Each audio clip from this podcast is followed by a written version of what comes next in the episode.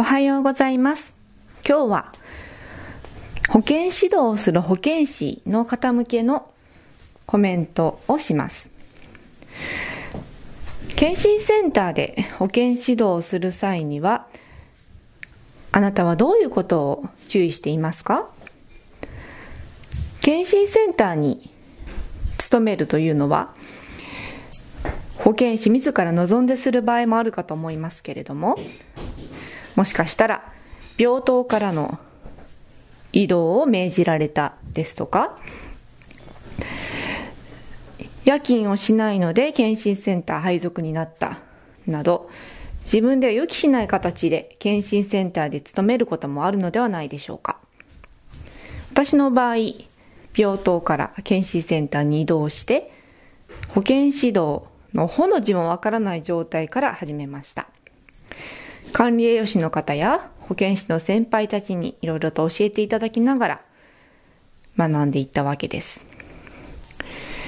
保健指導は1対1で行うので、あまり他の先輩たちから直接フィードバックをもらうことがないので、自己研鑽することも大切なんですけど難しいですよね。保健指導する際には、一番大切なポイントというのはですね、受診者の方の信頼関係を築くことだと考えています。特定保健指導というメタボリックシンドロームについての指導を行う場合には、受診者の方と3ヶ月や6ヶ月間継続して指導を行うわけですけれども、最初のファーストインプレッション、第一印象が一番大事なんじゃないかなと考えるんですね。最初の20分や30分の指導で相手の心をつかまなければ、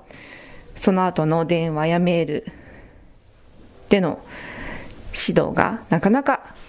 進みませんし、もしかしたら指導が中断になる可能性もありますね。